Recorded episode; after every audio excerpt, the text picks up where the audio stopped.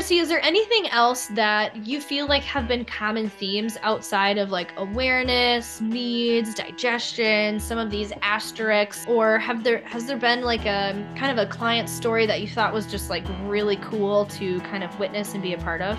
I mean, just being able to see these clients listen to the advice that we've kind of gone over, kind of gone through like with all the awareness and eating enough, and then finally start to see changes, such as like I don't have these cravings anymore, or I'm mm-hmm. fine.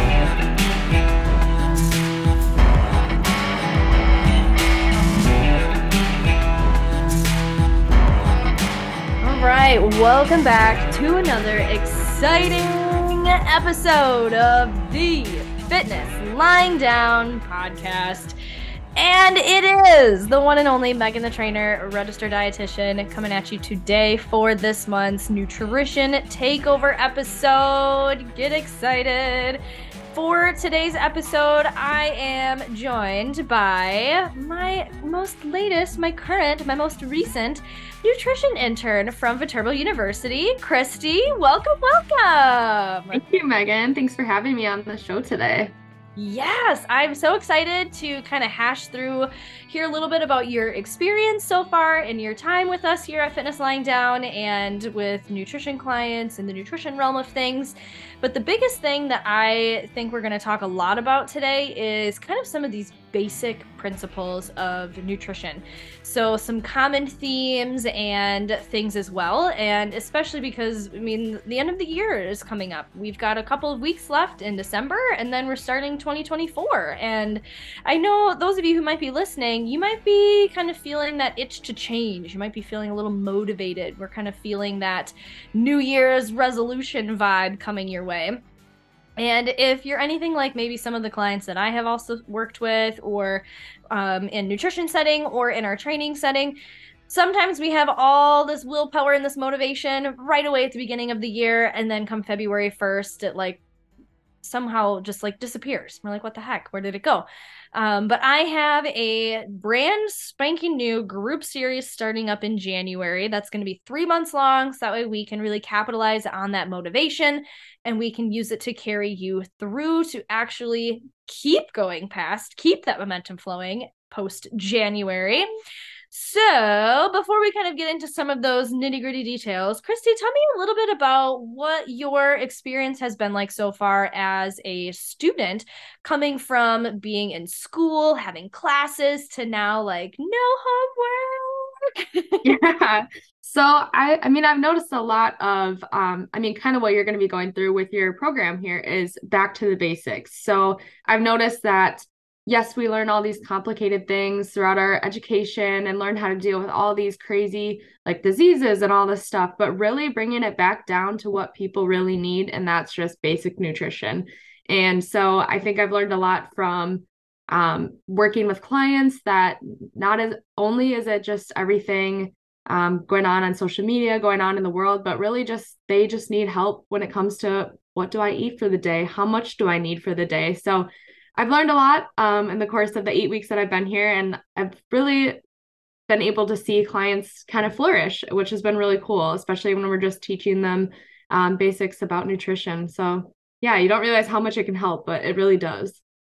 Yeah, I think it's super content information heavy Mm-hmm. You come from school and like you know you've had lectures upon lecture upon lecture and yes. information just cramming into your brain but that's not what it's like when we see clients of course we as dietitians we need that in the back of our brain yes of course that full picture but how do we make it translate and of course it's always like again these basic foundational principles. Um, we know the ins and outs of them. We know the biochemistry. We know all of those things. Um, and we need to kind of make sure that we can translate it in a way that the client can understand it. Um, but exactly. yeah, it kind of boils down to some some main things. So that's kind of what Christie and I are gonna we're gonna take team back and forth talking about some of the foundational things that um that we feel is important for you to know and things that we have a lot of conversations on with clients. And so, the first basic principle that I spend a lot of time talking to clients about is awareness. So, we're not even talking about nutrition here, we're talking about building awareness around it. Because usually, when it comes to any kind of behavior change, the information is only one piece of it. We have to actually apply it. You know, people talk about the difference between knowledge and wisdom. Knowledge is the information, and then wisdom is actually applying that knowledge. And so, how can we apply the information that you're learning from a nutrition perspective? Well, we need to be aware of it. We need to be aware of our areas of opportunity. We need to be aware of where we're doing really well and just aware of our choices. So, one big tip that I do with clients for building awareness is doing some awareness journaling. It's right there in the name. So it's not like your usual logging and tracking and journaling like in an app and we're keeping track of numbers. The biggest thing that I'm looking for with clients is we are just looking at not only what you're eating, but why. I joke with clients and I say that I care very little about what you eat. I mean, deep down, I do care because I'm a dietitian and that's my profession. But at the same time, I want to know why you're making those food choices. And I want to kind of get to that root cause of some of this stuff. And so when we can be aware, like I said, now we can be in charge and we're not just being mindless and letting our appetite or our emotions or um, our hunger kind of take charge. We can be in charge of those choices. This is where we can undo some of those narratives that we have internally that are just not helpful and we don't need to um, carry them through like feeling guilty for eating a certain food um, or that something is bad for us and this thing is better for us this is toxic this is you know whatever you want to call it that diet culture is labeling it as. So one of the biggest things again when it comes to the basics of nutrition is we need to bring awareness to those food choices. So christie what would you say would be kind of another thing that pops up up a lot in discussion outside of awareness? Um, I would say a lot of other things that pop up is just, I mean, um, like you said, like everybody always feels like somewhat guilty. And so, I mean, we talk about guilt a lot and being aware of those choices and taking charge of it. So, yeah, I can definitely see how that, like, oh, I just ate a cookie last night after dinner. Like, oh my gosh, my day is ruined. The whole week is off. Like, I'm, I can't do it anymore, you know? So, getting rid of that guilt or just being aware of why you feel guilty is going to be really important. Yeah, absolutely. Seeing those big overarching kind of mm-hmm. connections um, involved with things. So, absolutely. So, yeah, awareness is foundational thing number one. Christie, let's talk about aware. For Pete's sake, Christie, let's talk about. All right, let's talk about our foundational. Oh my goodness. So, Christie, what would be a second basic foundational thing that clients should be aware of? Yeah, so the second one I um, that you will be talking about is needs. So, kind of what are those nutritional needs and how much kind of do you really need? So, let's start. What exactly are nutrients? So, we have our macronutrients, which are foods like our proteins, our carbs, our fats, fiber can be considered a macronutrient. And then we have our micronutrients. So we have things like vitamins and minerals that are all essential. Yes, we don't need as much of micronutrients, but also they're going to help us stay healthy, keep our cells alive, keep us alive, and we need um we still need them in our diet every day. So I guess looking at how much do we really need? So typically for carbohydrates, we usually say somewhere between 45 to 65% of your diet co- should come from carbs. Obviously, depending on your goals, we can always kind of rearrange that, or depending on your athletic ability, how much you're moving per day, that's all going to change. Protein usually want to range somewhere from 10 to 35% of your diet, and then fat, we have 20 to 35% of your diet. So, once again, lots of room um, to wiggle it around depending on your goals. So, making sure that we're just really meeting our needs nutritionally. And one of another thing that I notice a lot with the clients that we've been working with is that people just aren't eating enough. So, making sure that we are meeting those needs nutritionally is going to be super, super important to get you to those goals. Now, Christie, you said clients need to eat enough. What a taboo topic. Yes, I what know. What a taboo topic. So, what kind of things what would be some symptoms, some signs of somebody is not eating enough? Like if you if somebody who's listening is like, I don't know if I'm eating enough, what are some things that they should be kind of looking for or paying attention to, building awareness on Yes. in terms of if they're if they're getting enough coming in? There's multiple things. I mean, it affects everybody kind of differently, but one of the common ones that I've noticed from a lot of clients that I've spoken with is people just having really bad cravings. So, whether you're eating your lunch or your dinner, and afterwards you are just reaching for the cabinet for anything that's like sugary or, um, you know, just want to get a little bit more in. So, cravings, I would say, is a really big one. Um, another one that I've noticed is a lot of people not a lot of people, but some of the clients that we've talked to mentioned waking up really hungry. So that could either mean that you're just not getting enough overall, you didn't get enough for dinner, or obviously there's other hormonal reasons that maybe we could talk about later or you talk about in your program. But um yeah, so I guess just noticing or being aware of how hungry you are. Did you eat your meal and you didn't even feel full afterwards? So then you're reaching for a snack an hour later, you know? So just making sure that you're really getting enough because Otherwise, you might be having those cravings all day long. Yeah, I think it's super helpful. It does it might not seem like it's helpful, but it is super helpful that our body gives us those cravings in those moments Yes. because it's trying to communicate something. It's Mhm. saying, "Hey, we need more energy. We need more fuel." So we're going to push these buttons to signal that you need more. So yes, just like Christie said, it can manifest in a whole slew of different ways. And those are really the common ones that I have found. And as soon as we kind of correct that, most clients are like, my cravings have gone away. I feel like I feel hungry for breakfast, but I'm not starving. I'm not ravenous. It doesn't feel like my stomach's about to eat itself. Something else, especially since um I work in a fitness, you know, kind of establishment too. I mean, we've got a gym, is that your workouts are kind of starting to suffer or we're not mm-hmm. recovering quite as quickly.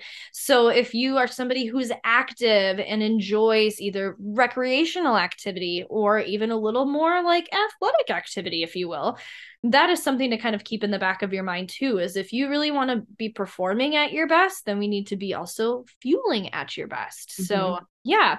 And i also want to circle back a little bit to about how much of those nutrients that we need. So again christie you shared what's called the acceptable macronutrient distribution range the amdr which is those percentages. And like christie said they're range.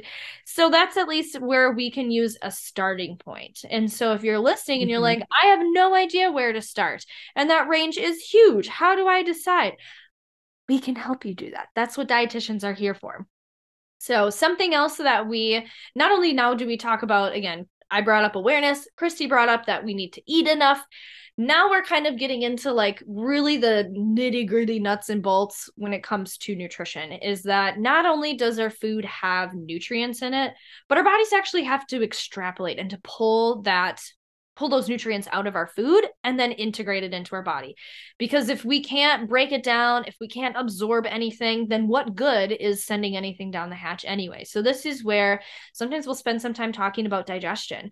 And I feel like over the past couple of um of weeks since you've been here, we haven't spent quite as much time on digestion with the current clients that I have on my roster. Mm-hmm. Um I feel like things just kind of ebb and flow, but yeah least for our listening audience, and if anybody's interested in that Back to Basics series, we will be diving into this a little bit. But things, um, again, that are going to influence our digestion. Again, we are what we eat. We literally are what we eat. That's how we get from being Bo size. I mean, Bo is not very little, but that's how we get from being a little small child into the adult that we are.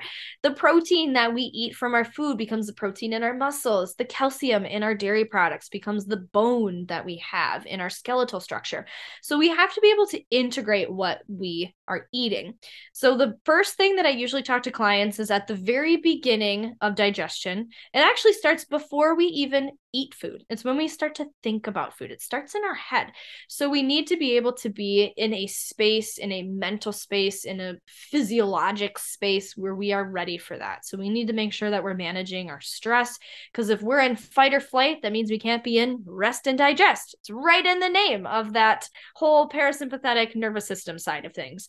So before you go to sit down for a meal, take some time to slow down because a lot of times meals are really frantic. We're grabbing and going, we're slamming something into our faces when we're driving our car, we're working through our lunch break. It's all this go, go, go, go, go, go, go. And that is not setting up your body in the best place for optimal digestion. So that's usually tip number 1 is looking at your eating environment. Tip number 2, actually chew your food. We have teeth for a reason. and we need to chew it up because otherwise if we don't chew things up and we send things like pretty much whole all the way down our body has to work a lot harder to break things down and so sometimes that can lead into a lot of other gi uncomfortable things um, down the line so I'm not going to get too detailed into that, but again, we need to make sure that we're chewing our food. And then the other thing as well is that we need to be aware and mindful that if we're eating something and it makes us not feel super great, if we have some um like an upset stomach or if your guts are just kind of churning over or maybe we've got some constipation or some diarrhea going on, because if we have some of those things going on again that's a way that our body is communicating to us. So mm-hmm that is something that is going to hinder digestion is if we're eating things that are an irritant to our digestion tract. Now for some people that might be gluten, for some people that might be dairy, for some people it might not nothing might affect them. You know, maybe they could eat anything and everything and that's great. But again, we need to make sure that we're listening and we're being aware and we're tuning into what works for you. Some things that um, because again, if we're eating things that are causing inflammation and irritation, now we're kind of causing damage to those absorption sites. So again, and when we mm-hmm. think about our entire food tube, again, we talked about chewing in our mouth, our stomach, it has to churn things up. We need stomach acid, we need enzymes.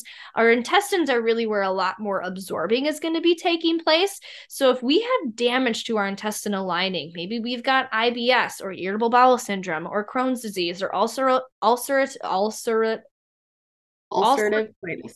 Oh my goodness, tongue tied, ulcerative colitis. UC, if you have UC, IBD, IBD and UC, um, that can be impacting some of those absorption sites, which is going to be increasing your risk for deficiency. Um, so that's kind of some things to be mindful of. Is again, we want to be able to digest it, and then we also want to be able to absorb it. So again, two big takeaways from the physiology of digestion is let your body get into the right state so we need to make sure that we're trying to be as calm, as centered, as chill as possible. Now, of course, life happens and I get it, but doing our best to control that environment. And then number two, chew your food. Chew, chew, chew your food. Christie, what are some things that listeners can do that are going to be helpful for their digestion?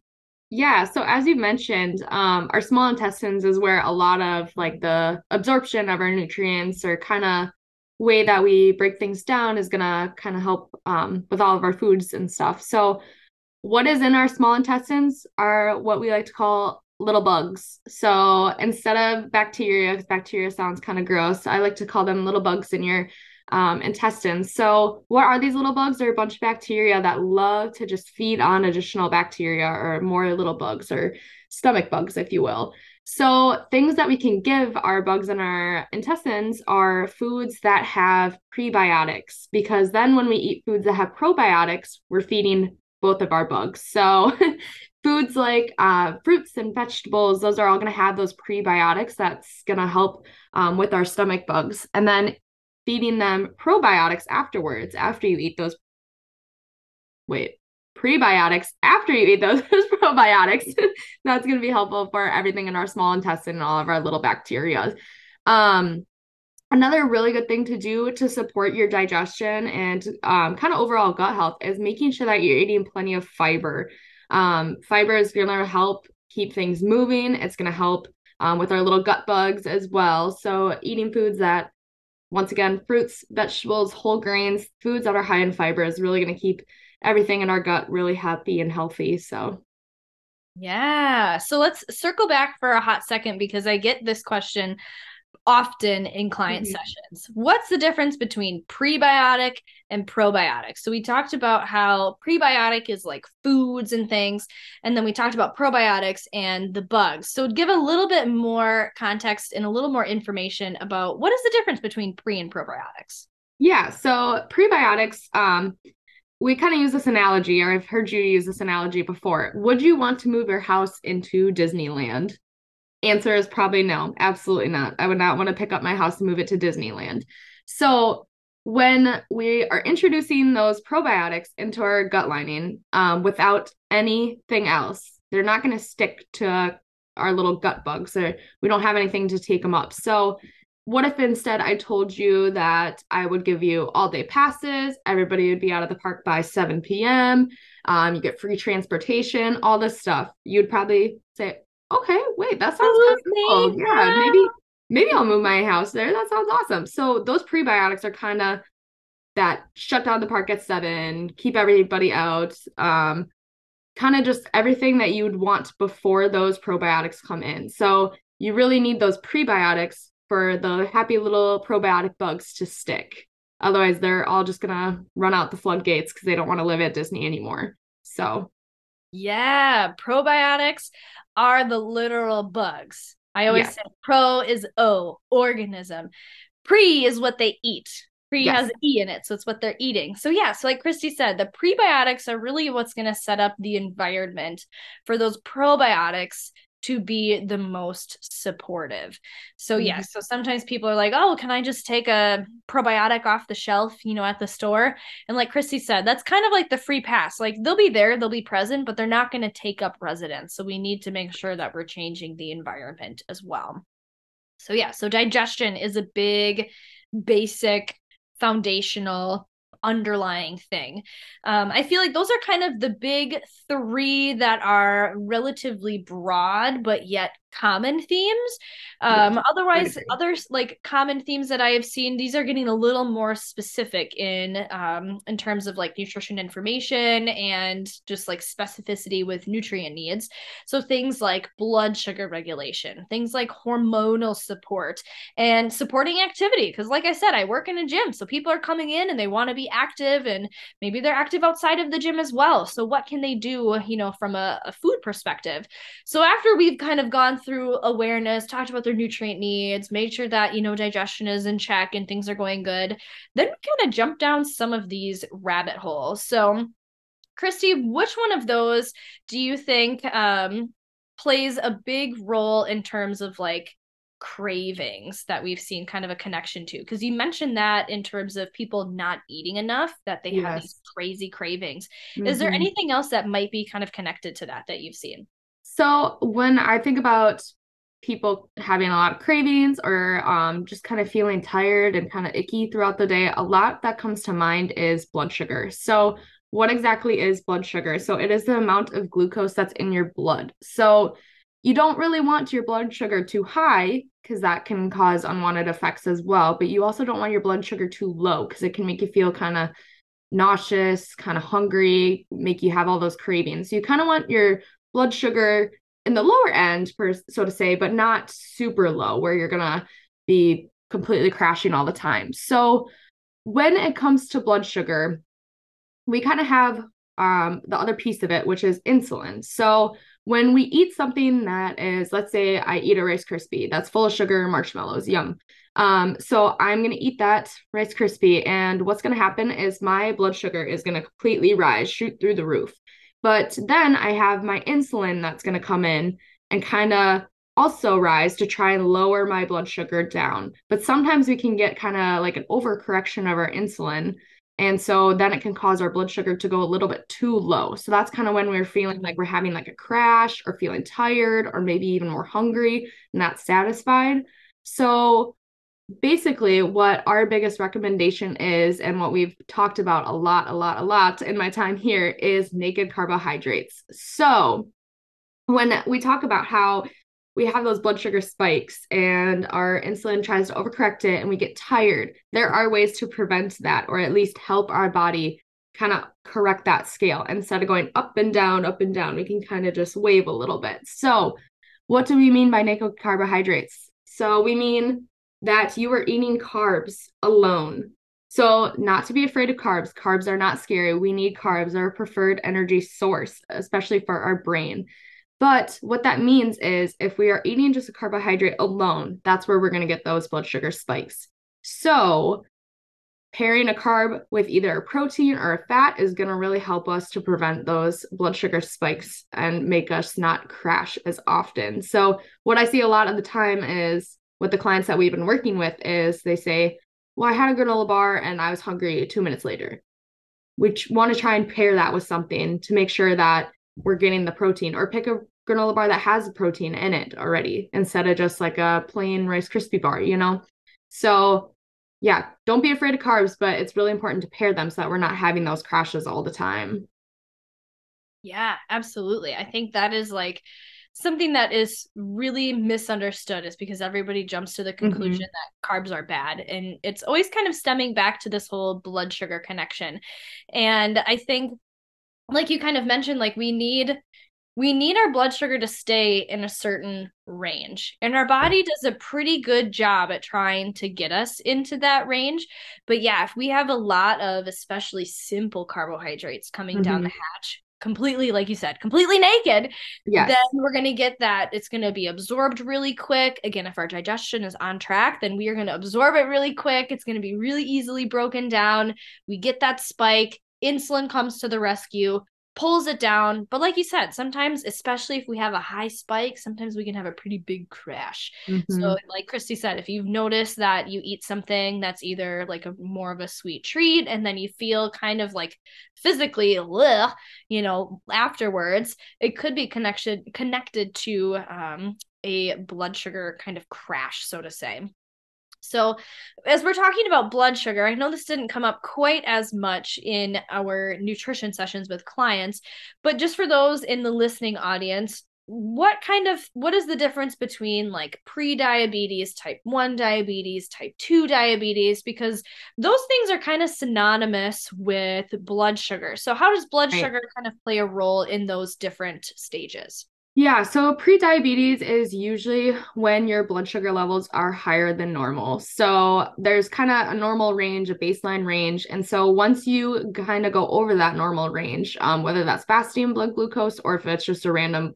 glucose test as well, um, if it's higher than the normal ranges, you're usually um, diagnosed with prediabetes. So prediabetes is usually um, the thing that comes before you're diagnosed with type 2 diabetes, which is when your body cannot use that insulin properly. So, like I said, when your blood sugar spikes, your insulin kind of tries to calm it down, bring it back down. But if you're not having insulin that can be used properly, then that's when we need to start um, either medicating or really trying to find ways to change diets. And that's why you hear a lot of times if you are diabetic that you can't eat that many carbs or you have to go on a carb restricted diet. And that's usually because you don't have the insulin to pull that blood sugar back down. And what type 1 is is your body cannot produce insulin on its own at all. So that is when type 1s have to be really really specific about their insulin dosing and all that stuff just to make sure that they are getting the correct um, dose based off the foods they are eating. So they're all kind of a little bit different, but pre-diabetes usually kind of leads into that type 2 unless we can get it under control. Yeah, exactly. So yes, with the the ranges that Christie kind of mentioned again like we've got the pre-diabetes range is like kind of in between the normal and like mm-hmm. high blood sugar levels. So, usually at that point, if you've been told that you maybe have prediabetes or are at risk or those kinds of things, this is like the biggest area of opportunity to make some lifestyle changes. So, like Christie mentioned, talking about food changes, activity mm-hmm. can also be helpful with our blood sugar regulation and insulin sensitivity or how well our body responds to it. And so, that if that is a big area where you have the most control and you have the most ability to make a change usually once if blood sugar has been high consistently for a very long time which is where that type 2 kind of diagnosis comes into play usually we do need some lifestyle interventions but sometimes some like christie mentioned some medications are going to be needed to really help kind of put things back to where where they mm-hmm. should be in those ranges um so yeah so those are that was an excellent explanation of the different types types of diabetes ease diabetes. Yes i don't know what you want to say the plural for that is. But either way, blood sugar regulation is still important, whether or not you have a diagnosis of any of those three levels of diabetes. Um, and then especially again from an activity level it's important because we can kind of tag team that blood sugar spike if you're going to have a simple carbohydrate that's helpful to do before a workout yeah so. i was going to say there's like a little asterisk when it comes to not always pairing that carbohydrate um but yes with physical activity we kind of want that blood sugar spike so that we're ready to go through get through our workout and um not have that crash like during your workout as well. So it's kind of up to the timing on that.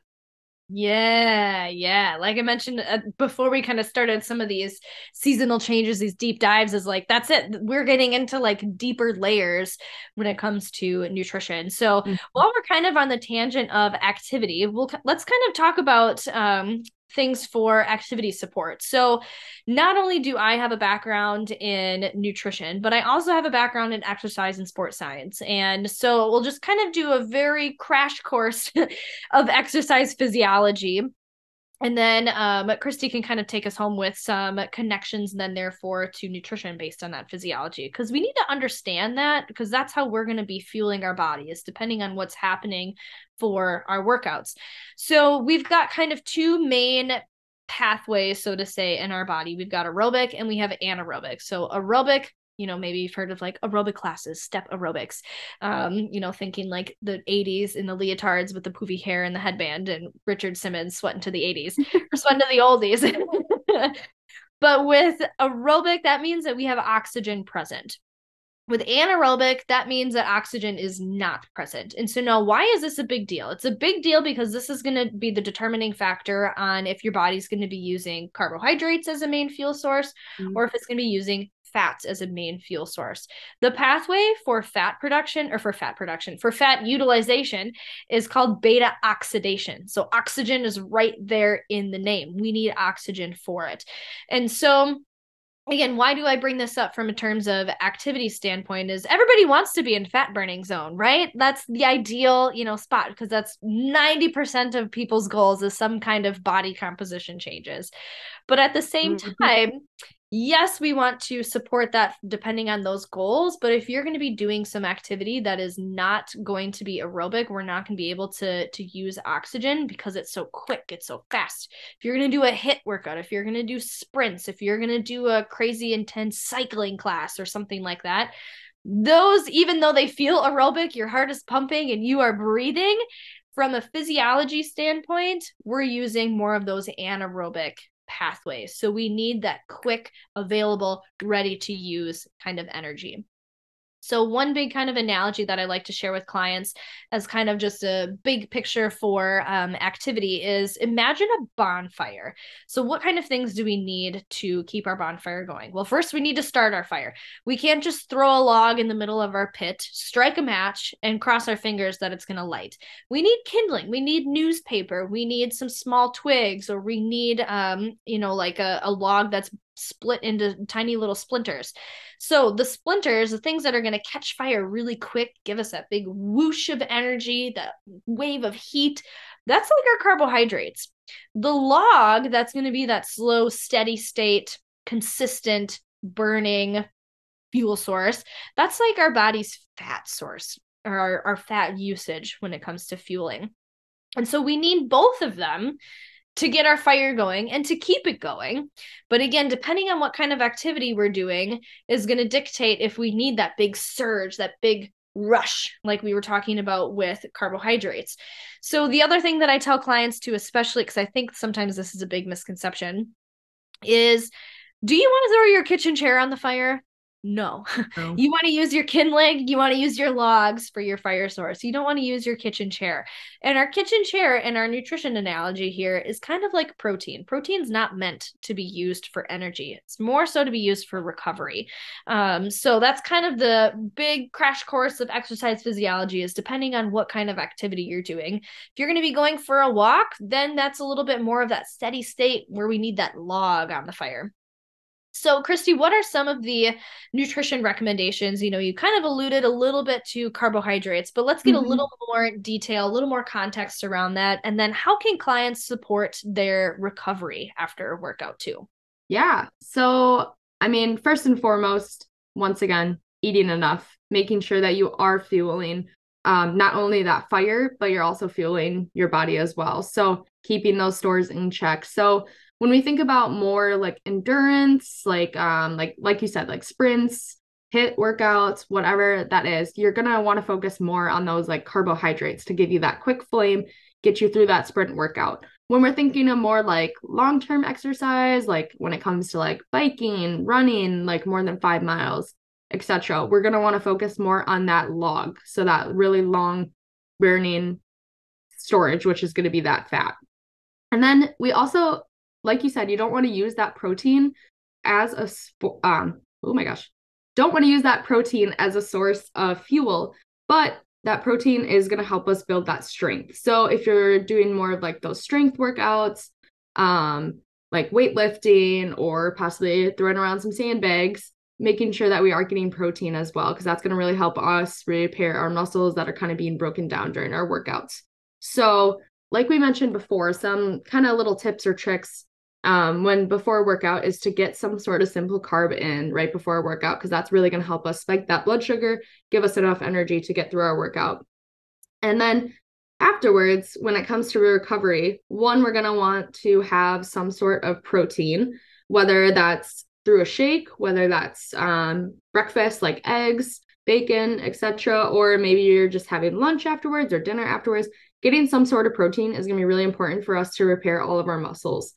Second, you want to get some sort of fat in. So, um, usually try to shoot for like a healthier fat. So, like avocados, peanut butter, any nut butter, any nuts, just to kind of repair, replenish the kind of source that we broke down a little bit. And then obviously getting plenty of fluids and plenty of rest after a workout as well. Just making sure that we're well rested throughout the night and that we're kind of repairing all those um, storages that we depleted with our workout, whether we're sweating throughout the whole thing or just breathing really heavy, because that's also a lot of exasperation of our fluids as well. So Yes, that's always like a sneaky culprit that mm-hmm. I don't mm-hmm. think of.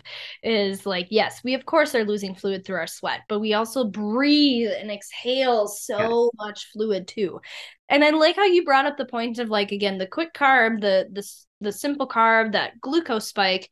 We can time that before a workout. So of course, mm-hmm. you know, we just spend time talking about blood sugar and like how we're not supposed to have a blood sugar spike. Yeah. we're supposed to put sh- clothes on our carbs. on there. Yeah, but yeah, that's kind of the thing that I hope that a lot of our clients are able to take away. It's a big thing is that context is important. Yes. And it's not just a cookie cutter kind of situation.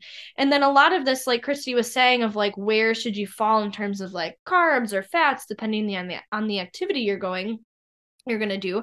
This circles back to that whole point back when Christie talked about nutrition needs and how mm-hmm. we've got big ranges of carbs and fats and protein needs.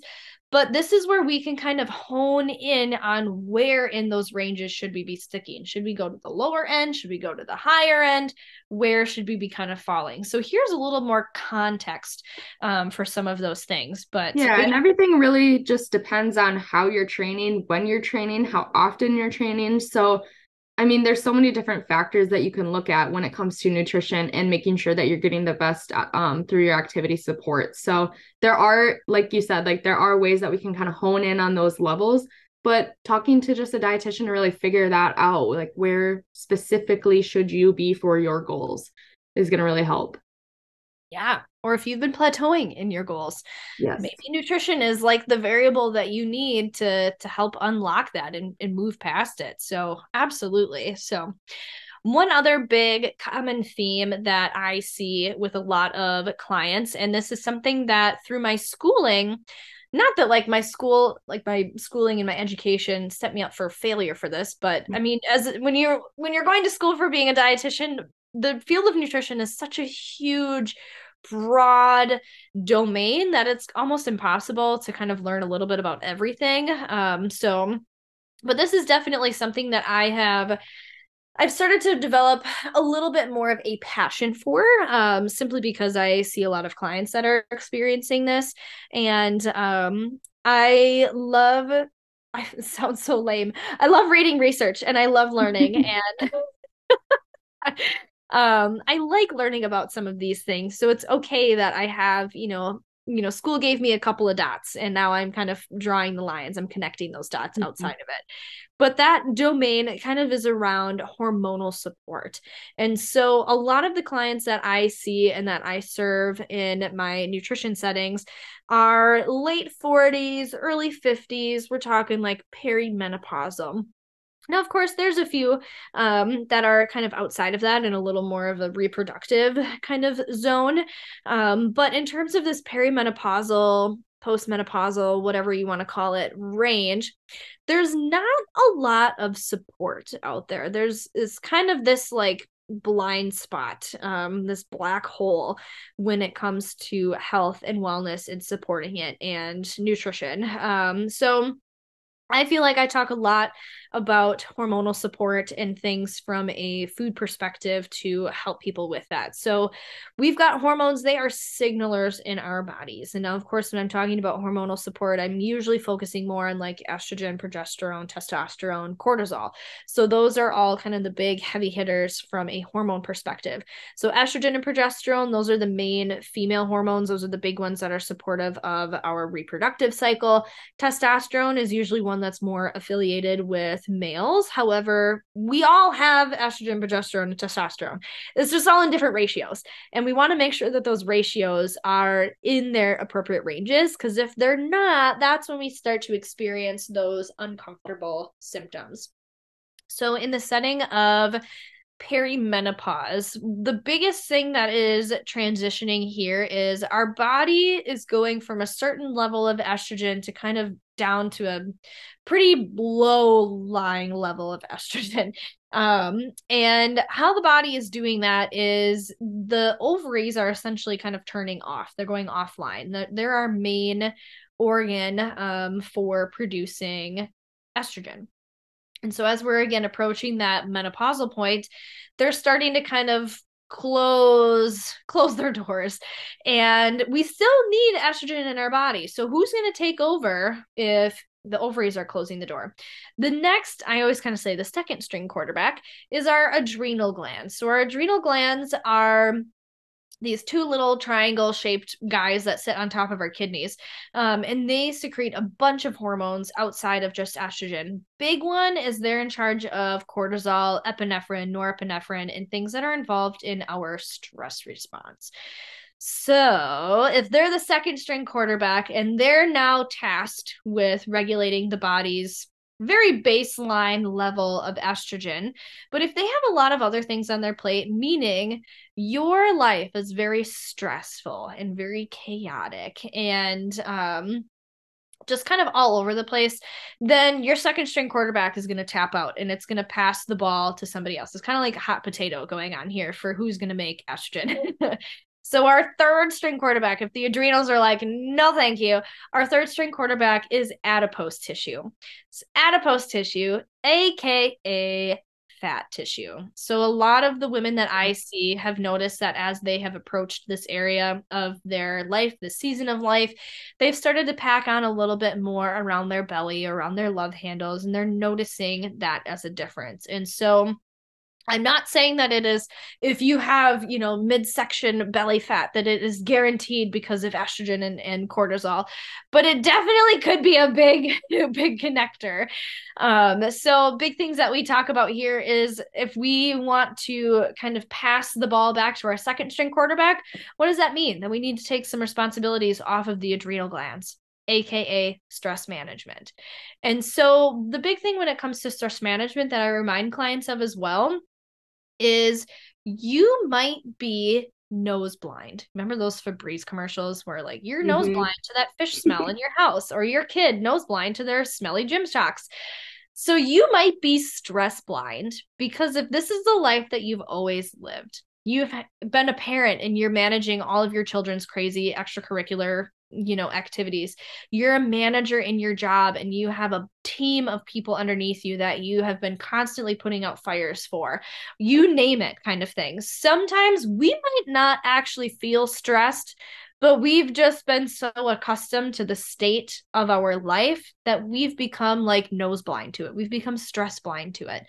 But at the same time just because you don't think it's that bad doesn't mean your body's interpreting it as it's that bad.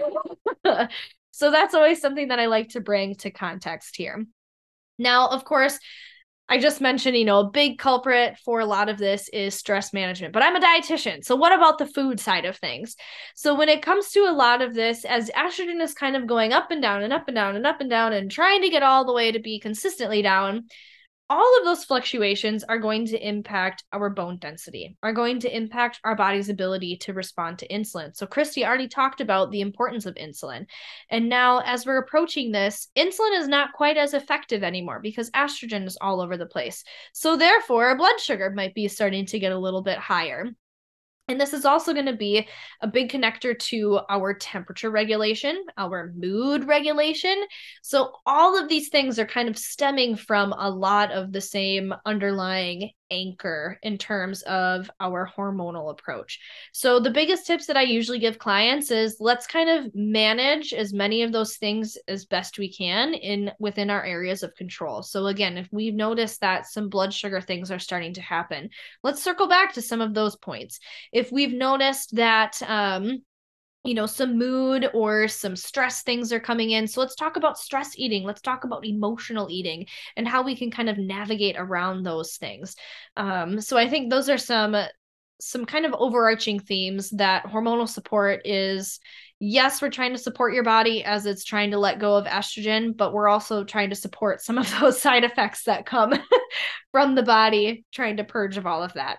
Um, so yeah, so if any of this is resonating, like we have, I have an entire lecture on nothing but hormonal stuff um, in our back to basics stuff. So we get into a lot more detail than simply what we chatted through here.